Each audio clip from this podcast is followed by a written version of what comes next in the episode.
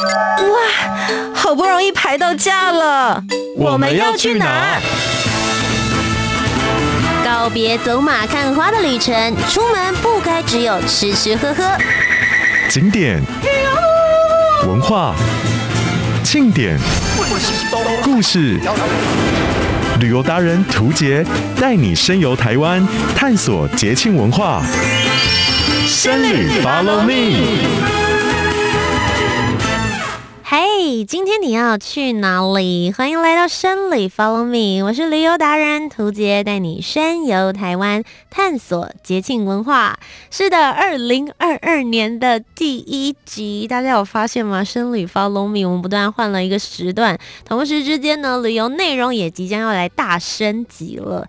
去年有跟着我们一起收听二零二一年的话，节目当中呢，我们是十分钟跟大家分享一些不同的节节庆、商圈、旅游、美食。但在今年度，我们决定把我们的节目内容好好的来放大，三十分钟带大家深度的了解当地的故事、历史，甚至呢，不只是只有我一个人在节目当中了。我们也会邀请到跟我一起同行的旅人，或者是当地的专家、职人，甚至呢也是旅游达人。大家也可以在各大节目上面，甚至是旅游作家，会邀请他们到节目当中来跟我们分享他在台湾的私房景点哦。那么就要来进入我们成为三十分钟节目的第一个单元了，Top 热门旅游市。Top 热门旅游市。那这个单元呢，要先来跟大家分享一下我们这一次节目的主题，就是要来跟大家分享屏东。迎王，也就是在去年二零二一年的辛丑年的时候呢，台湾其实陆陆续续，包含在东港的东龙宫、南州这边的西州代天府，以及小琉球的三龙宫呢，分别举办了三场非常热闹的迎王祭。而这个迎王祭在去年呢，之所以会受到大家很多的关注，最重要的就是因为它是三年一科，也就是。三年才会举办一次，算是真的期间限定的庆典。那去年呢，最主要我们从十月二十四号开始，第一个呢就是在东港东龙宫，接着在南州的话是十一月十七号开始，而在小琉球呢是十二月三号，每一个呢都是为期一个礼拜的时间。那图姐我自己本身有去了东港的，然后也去到了小琉球的，所以想说就趁着二零二二年的节目第一。即将来跟大家好好的分享，毕竟三年一次，非常非常的难得。究竟为什么会有这样子的迎王庆典？以在这过程之中，大家有些什么样子的热闹看点可以来看呢？今天的节目当中就带着大家一起来了解。而这一次呢，我也请到跟我一起同行的旅人伊森也跟大家用男性的角度，甚至是也许我没有观察到的地方，带着大家一起身历其境，了解屏东迎王这一个祭典。那我们就一起进入我们的达人笔记本。别发呆，快拿出纸和笔，达人笔记本。好的，那么就来邀请这一次要跟着我们一起聊聊屏东银王的 Eason。Hello，大家好，我是 Eason。那我们今天要来跟大家讲的是有关于银王这件事。其实银王是在迎。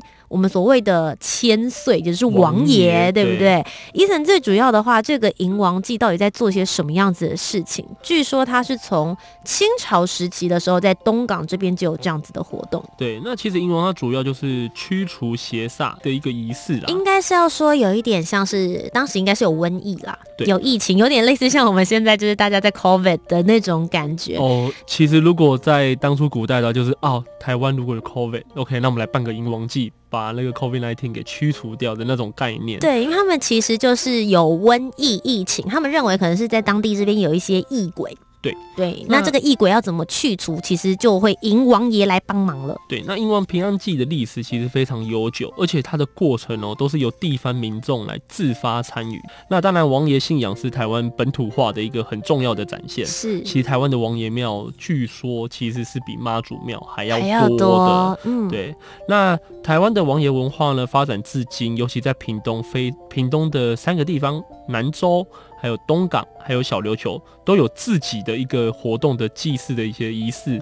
然后像是祭典的时候的神教、王船，还有阵头这些高度的无形文化资产的价值，其实都是非常重要。台湾可以继续保留下来，甚至未未来可以发展到以后，这是一个很重要的一个无形文化资产。其实我觉得，不论大家是透过什么样子的媒体认识《银王记》的，在没有自己亲自去参加之前，你或多或少会对它产生的第一个印象，应该就是烧王船吧。我自己也是。哦，就是最后一天的那个流程。对，其实这次反而是最后一件事情喽。我的印象好像也都是跟王船有关。对，很多人对于银王记概念就只有王船，可是王船真正代表什么意思，或者是这个烧王船代表一个什么样子的意义？我这一次真的去参加了东港的跟小琉球的之后，才会发现，其实对于当地人来说，最后这一件事情是他们最没有参与的事。其实王传在整个银王祭里面占的比例反而不是最重要的。没错，是很重要，可是它并不是里面的重心最大的哦，对，一个部分。哦、因为刚刚其实最前面有提到说银王。祭典整个过程里面，先不要管前面他们要准备多久，嗯、对，准备多久的话，你可能真的就是为期三年的时间，他们慢慢的再去做准备。可是真正祭典开始，也就是他们所谓的从请水开始的话，那大概会是一个礼拜。左右的时间，差不多。对，所以今天就来跟大家好好的分享这中间的过程，还有我们实际去参与的时候，我们看到了一些什么，对，对我们自己的心得啦。也许说我们并不是里面，毕竟我们都不是真正东港人或者是小琉球人。我觉得当地人他们能够自己成为教班，然后自己也为神明服务的话，嗯、也许他们会有更多不同的传统跟不同的想法。但我们就以一个，我们是一个，我我我本身是高雄人，然后 Eason 本身。自己，我们现在嘉义人对嘉义人，所以其实我们都不是真正最在地的。可是我们自己的观察，然后我们看到了这些文化学习，今天在节目上面也来跟大家分享。我们就是用一个旅客，然后去探访这个深度文化的一个角度，是来剖开这个王传记的这个庆典。是，那其实像银王记，我们先从像我们以东港的为主，然后如果有我们知道的小琉球的不一样的地方，然后就来继续跟大家补充。那其实呢，呃，他们的教班是这样，我觉得很有趣。你不是随随便便的人都能够成为他们的教班，他们呢，在这个所有服务的人里面，他们头上都会戴着一个叫做努力”。努力，对。其实大家如果用画面上面看的话，就是就是斗笠，你会觉得它很像斗笠。斗笠上面会绑一个红红的须须，对，红红的须须，然后上面会有有点类似像王爷的符令。哦，对，他们会把它绑在最上方这样子，他们叫做努力，然后很可爱，大家可以上那个 Facebook 粉丝专业，你可以搜寻努力奖。他们就是，对，他就是，呃，我觉得算是把他讲的形容的很可爱，很有人格化的感觉，文创化的，对对，文创化的那个内容，他们就就是这一群人都是在为了王爷所服务服务的这一些人，然后这个呢，你不是随随便便都可以去哦，他们其实是涉及，应该是很久以前他们家就是涉及在东港这一边，然后是会传承下去的，比如说。爷爷，然后爷爷可能真的年纪比较大了，或者是离开了，那就会传承给爸爸，那个奴隶就会传给爸爸哦。嗯，对，然后接着这个奴隶可能会再传给他的小孩，对，对，儿子。如果你们家有人，有比如说有人丁，但没办法参与。或者是说家里可能没有儿子可以继续传承下去的话，那他们是会去跟王爷禀报说，那我要把这个努力传给其他人，或者是给谁谁谁这样子。对，哎，给女婿，对对对，他们说也可以传给女婿，这也是个模式。所以可以看到，大家从爷爷或是爸爸到儿子这几代三代传下来，你可以看到有些人他带的努力，他上面红色须须就会稍微比较旧一点。对。然后他们就说一颗是三年，所以每过完一颗之后，他们会绑一个符令绑在那个奴隶上。对。所以看到很多人的奴隶，如果是新的的话，可能就是一两张符。对。但如果看到那个很旧的奴隶，很有历，你看了就知道这个很有历史。他可能已经绑了十个那个符令了，你就知道说哦，这个一定是爸爸或者阿公传下来的。是。然后就用这样子的模式一直传承下去，所以你就会想到他们的教班可能会越来越壮大，因为可能就如果子孙满堂的话，五五修的波比这样子。但也有另外一种说法是，呃，如果你是外地人，你刚搬到东港。哎、你也想要来参与这个盛会，那你就要去博杯了。对，这也是有听到一个说法是说，比如说我是外地来，那我到东港这边，我可能呃安居了，或是我做生意，我确定要住在这个地方，他可以去王爷庙去博杯，说，哎、欸，我也想成为教班的的那个神，就是教班人员之一，然后就去跟王爷博杯，我可不可以加入？那王爷如果同意你加入了。你也是不能随便退出的，你就要从此之后，你就是加入这个教班人员，嗯、然后你要就是开始传承你的努力给你的下一代或者下下代这样。对，他们有讲了一个说法，就是你跟王爷之间的承诺是一辈子的。哦，对，你不能保持着一种玩票的心态，就说哦，我就是想要参与，然后来试试看，然后成为里面的一员。No，你一旦就是跟王爷，你不不会签了这一个合约，虽然他没有直接签字。但你跟他承诺好了，这一辈子你就要在接下来他需要的时候，你就必须要回来帮忙。讲一个比较通俗的说法，就像我们搬到东港，我们入户籍嘛，我们变成东港的中港镇或者什么的户籍。那我当我跟王爷就是宝不会说我要当交班人员，或者是在他们在他的麾下之后呢，好像你的等于是说你神级这个部分就是安在王爷下面。对，大概就是这种感觉，所以可以让大家先简单有一个想法跟概念。好，那其实呢，在我们这个七天的时间，也就是一个礼拜的祭典之前，他们要做的事情蛮多的，包含比如说他们会需要去做植物的抽签。嗯，那他们在这个里面内容呢，包含比如说东港东龙宫这一边的话，他们东龙宫温王爷他们自己会有一个教班。那同时之间呢，呃，请水请上来的呃千岁，我们就分成大千岁、二千岁、三千岁、四千岁跟五。五千岁，所以总共五个教班。接着最后里面呢，还有一个中军府。中军府有一点点类似，像是嗯，帮王爷处理所有、嗯、所有事情的，有一点像是他的类似像军马总指挥。对对对，总指挥军马军队的那一种种那一种感觉。他们要做的事情其实就是负责监造王船，嗯，然后还有这中间接下来祭典一切的，有点像是维持秩序吧。那如果你是第一年来参加的话，你也透你也可以透过教班的那个教班人员的衣服的颜色来看，说他是哪一位千岁。那举例来说的话，温王爷他就是深蓝色衣服的，那请水请上的那个大千岁的话就是黄色衣服的，所以可以一目了然说现在是哪个教班人员。是，然后所以前面的话包含像刚刚讲的职务，他们会进行抽签，抽签完之后呢，他们就会开始进行造王船、王船开光，还有中军府的安座。接着呢，他们在祭典的前三天就会开始设置代天府。嗯，这个的意思是什么呢？就是在代天府，就是大千岁还没请上来之前，这个地方是东龙宫。嗯，但一旦大千岁上来之后，就是代天府了。所以等于说这个。呃，东龙宫他会暂时转换他的身份，对，他变成代天府，是，然后接着就会进行我们大家比较熟知的一些祭典的流程。首先的话就是请水请王，其实这个算是我今年第一年才参与到。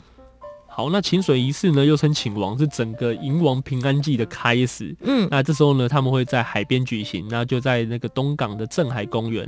那这能可以看到所有的教班啊，还有他们的阵头都会到海边去集合。对，那整个场面非常的壮观。对，那到那边集合之后呢，就会有角头的那个教班，他会持头签，头签下就像是一根长长的木头。对，那两个人，然后看到他们在头签，就会往海里面。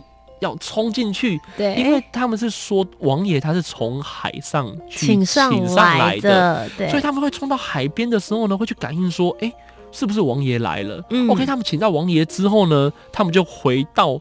那个请王台去确认说是不是请到这个姓氏的王爷？对，那这个过程其实来来回回不是只有一次，很多次，对，不会只有一次就请到那个王爷。其实我觉得好像这个每一年都会不太一样。像今年的话，我们今年为了去看那个请水的过程，我们就是等在那个海滩，我们等了三个小时有吧？对，我们就 真的是脚泡在海水里面哦，然后就一直等，一直等，然后我们就看着他们来来去去。但因为我们两个都是第一年去参加，所以一开始有点看不太懂了，就觉得哎。其他他冲下去，哎、欸，然后大家还会沟通、哦，对，还会沟通哦。就但他们是在讲说教班的有点像是起乩了，然后他们都会讲天语，对，讲会天语，然后对话之后，然后做一些有点像请神的这些动作，然后 OK 感应到了，他们就往请王台走。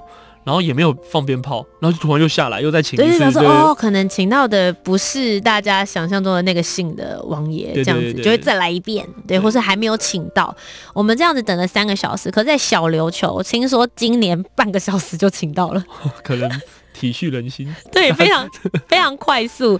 那像所以今年的话，就是辛丑年，二零二一年，在东港这边的话，他们请请到的是丰府大千岁，对，然后在南州这边请到的是赵府大千岁，然后接着在小琉球这一边的话，请到的是。渔府大千岁，所以每一年的话，其实姓氏好像都不会不太一样。对。不过东港人有跟我们分享说，其实王爷总共有三十六姓，嗯，但通常在东港这边会请到了大千岁，大概就是这十二个姓会在轮流去轮这样子。这也算是我们在听当地人跟我们讲的小故事里面的时候得到的资讯。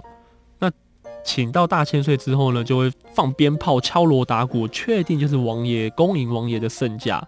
那恭迎大千岁降临之后呢，就会先进行绕绕境的这个仪式，会在东港的市区里面去绕，主要就是要从镇海公园的海边呢，一路恭迎大千岁回到东龙宫。那这时候就在各个大街小巷去穿梭。那我们回到东龙宫之后呢，会有一个很特别的仪式，就是过火。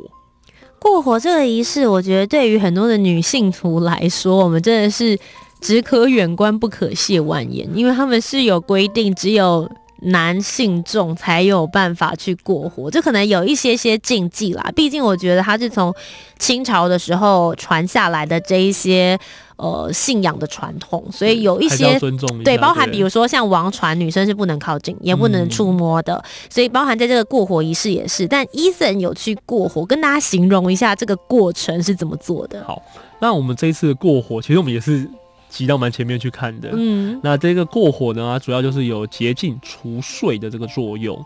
那依序呢，会先由温王爷开路。温王爷走完之后呢，依序大千岁、二千岁到五千岁，最后中军府。然后要进行三次哦，等于说这个过火要过三次，嗯、然后最后入庙。那我们参与的人员呢，就看依教班的指示，因为他们有时候过的时候非常的匆忙，那我们旁边的人员是没有办法进去的。那这一次很有幸的，就是刚好他好像是在中军府吧，嗯，他们过完之后开放所有的一般的民众可以一起去过火。那这个过火不是穿着鞋子进去的，是每个人都要打四脚。哦，对，而且我要先跟大家讲一下，这个过火不是大家在戏剧里面看那种什么过炉哦，就是你对对对，你跨过去，no，我们真的是眼睁睁看他们从一堆火柴火堆，然后放火烧，烧了之后它变成灰烬，灰烬之后呢，他们开始洒水洒盐巴降温，可是你会看到它就是还在冒烟，很烫的状况，但他们就说呢，这个过程里面因为有王爷的保佑。或者有千岁的保佑，这些教班的是不会受伤的。嗯，然后你知道，你就会觉得前面的教班都经过了，那我们一般人过去应该是没问题的吧？结果，结果我走过去的时候还是非常的烫，感觉好像会起水泡的那种感觉的烫了。就我觉得很烫哎、欸，但是那些教班的哥哥们都就直接给他过去，对，对，真的很厉害。然后他们的脚也没事。对啊，我就觉得其实还蛮神奇的。我我平常其实必须要跟大家讲，我是有神论者，可是我并没有特别就是。完整的信奉某一个单一宗教这样子，所以我我自己都会觉得说很神奇。我觉得信仰的力量，或者是人对于自己心中的那个信心或者是想法，有的时候也许也可以改变一些些。对，那这个过火仪式主要呢，也是就是寻求一个身心灵上的一个净化，透过这个过火仪式。没错。那接着这样的话，其实最主要就是第一天，他们就会恭请我们的呃千岁，然后以及王爷们入庙。大概的话，不论是在东港、南州还是小琉球，大概就会是这样子的仪式结束了。我们第一天的部分，接下来几天的话，开始就会有在不同的角头进行绕境。绕境其实最重要看的啊，其实每个地方看点不太一样。像在东港这边，他们最重要就是要看阵头了。听说每一年的阵头呢都非常非常的精彩。其中在这边的话，我们有看到几个我觉得比较有特色的。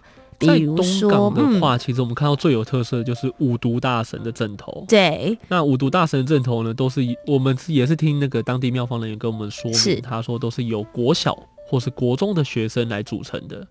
那他们的话就是其实蛮辛苦的，这些小朋友呢白天还要上课，那下课之后呢就会到庙方集合。那庙方的这些老师们会教他们跳五毒大神的这些阵头的这些。这不是也不算武道，这个算是步伐嘛？嗯，对，就是阵型啦，这样子会去做这样子的训练。嗯嗯。然后当天呢，就呃早上他们要特别早起来化妆，因为五毒大神的那个开脸开脸开脸，嗯。对，那那个脸谱其实，诶、欸，要画起来也是要花蛮多时间的。是，而且其实天气是蛮热的啦，嗯、然后他们又要全副武装。我觉得对于一个小学生来说，甚至他们有的最小最小的有那个大班的，我就觉得说哇，真的是很厉害。那像这个是在东港的部分，东港其实还有很多蛮多特色的镇头。那如果是小琉球的话，其实就是两个镇是最受大家欢迎的，一个也是五毒大神阵，它是在水仙宫，它也是只在迎王期间的时候会出阵。也同时呢，他们也有在去年的时候登陆成为全国第一个无形文化资产的五毒大神阵，蛮厉害。然后另外一个是十三太保，对，那个哇，十三个小朋友，对，十三个小朋友。然后最小最小的话，好像也是国小小一吧，小一，对。然后最大的有到国中这样，总共十三位。那最主要的话，他们也是来自于广泽中王庙这样子。所以其实呃，我自己在看的时候，就会觉得哇，他们真的是当地很值得传承下来的文化，可是也有很多人说他慢慢的会，他大家会很担心他失传，因为爸爸妈妈不见得会让自己的孩子去调整。嗯，可是我们也有问过，就是这些小朋友，就是的家长啊，他们是说，其实对小朋友来说，能参与五毒大神或是十三太保，对他们来说是一个很荣誉的一件事情。是对，所以其实小朋友他们很辛苦，他们早上要比一般人还要早起去开脸。那整个绕境的过程其实是一整天的，他们从早上开始开脸，然后到一路这样子绕境，到每个宫庙前面都要跳这个阵头，其实非常的累。因为我我跟图杰虽然说我们就是。边走边绕境边看，有时候都觉得好累好热，但这些小朋友是要用跳的方式来经过，哇，这个是无不没办法想象啊。嗯，其实而且如果有一些他们是会有降级的这样子，哦，对对对，对，那个对于体力上面的负荷，其实又变得更加更加的辛苦，我就觉得非常佩服这一些就是。晚上也要到可能九点十点，整个绕境结束，他们才能回去休息。对，然后隔天早上一点一点半，他们又要准备开始化妆或者是开脸，啊，所以呃，不过对于他们当地人来说，其实是一个非常非常重要的宗教盛会。除此之外，我觉得在小琉球这边有一个还蛮大的特色，就是会有王爷办案。哦、oh，对对，这个可能是东港没有的的一个活活算活动吧？对，嗯、呃，就是其实，在小琉球这一边的话，我觉得比起在东港，我不确定南州，因为今年我们没有去到。我觉得相较之下来说的话，小琉球保存呃保存了更多淳朴的那种感觉。嗯、当他们会请王爷或者请到大千岁来到小琉球迎上来的话，其实也许是有很多不能结的事情。可能这三年来有一些比较灵异的一些事情，或者比较不平静的事情，需要大千岁来主持公道。对，那他们在这边的话呢，就会请到这个法师，然后呃，大千岁这边的话就会。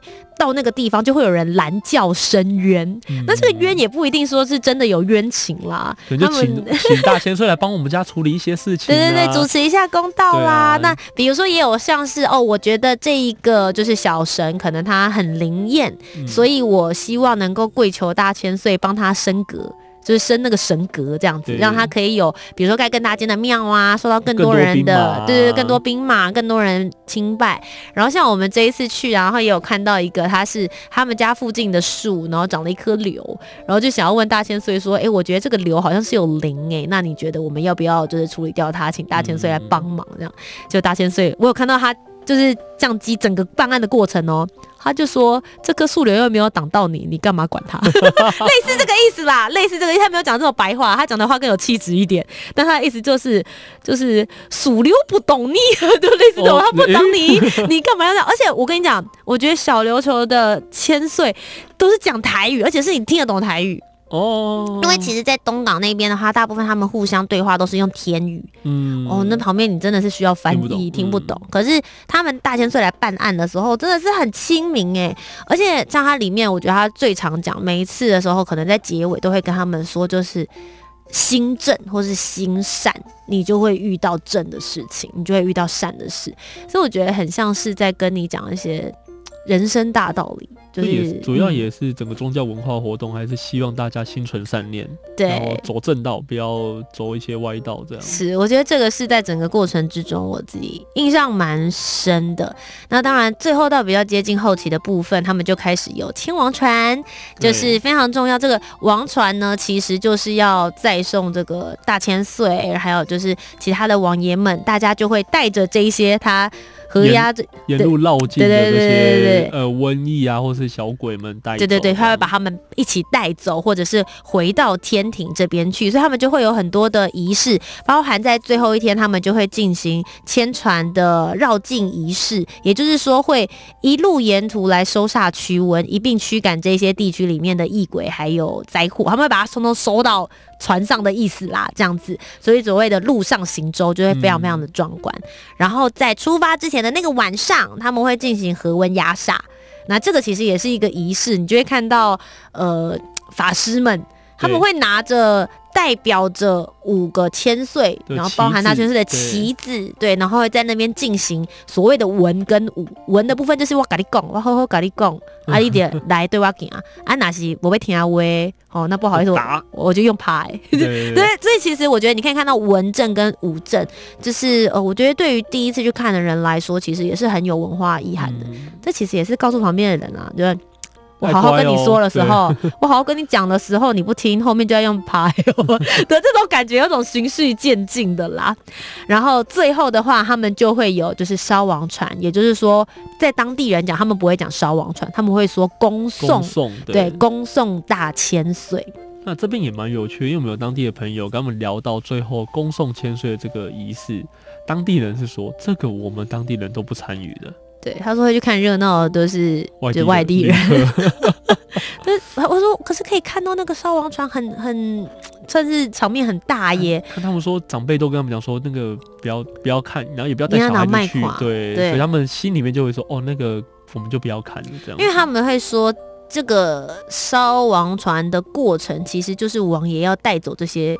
鬼嘛，啊、对，瘟疫或者是异鬼，所以如果你孩子就是太小，你可能会看到，对，就是诶刷掉这样。所以他们有一个流传一个说法，就是一旦就是烧王船点了之后，你转头你就不要再回头了。哦，对对对对对。然后再来是，接下来你会发现所有的教班都会把他们的灯光全部关掉，然后敲锣打鼓声通通都要关掉，也不再放鞭炮了。对，然后他们就默默的。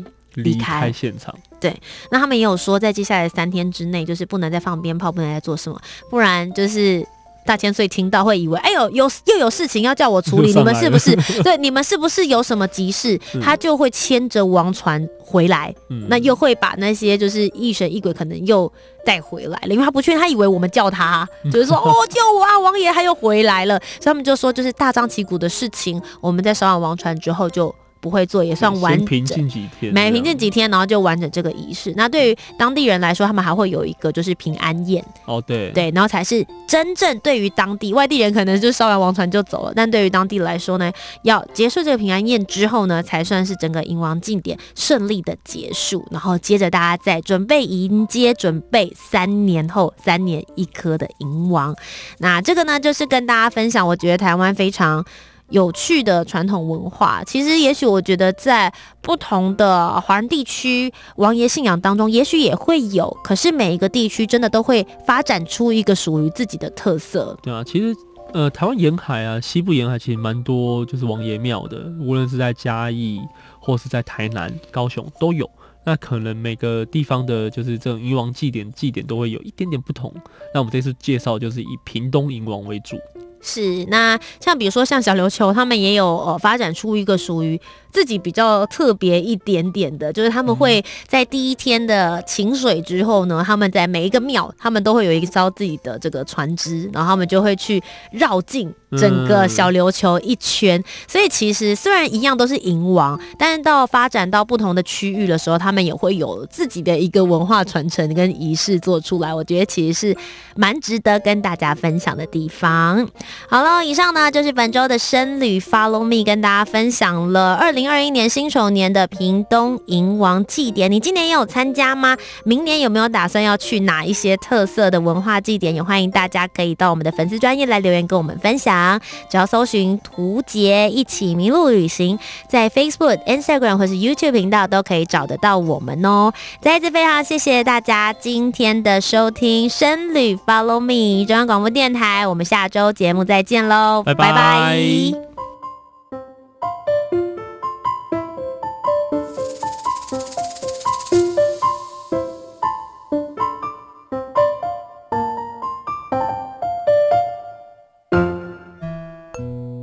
台湾之音，给你最有 feel 的声音，中央广播电台。RTI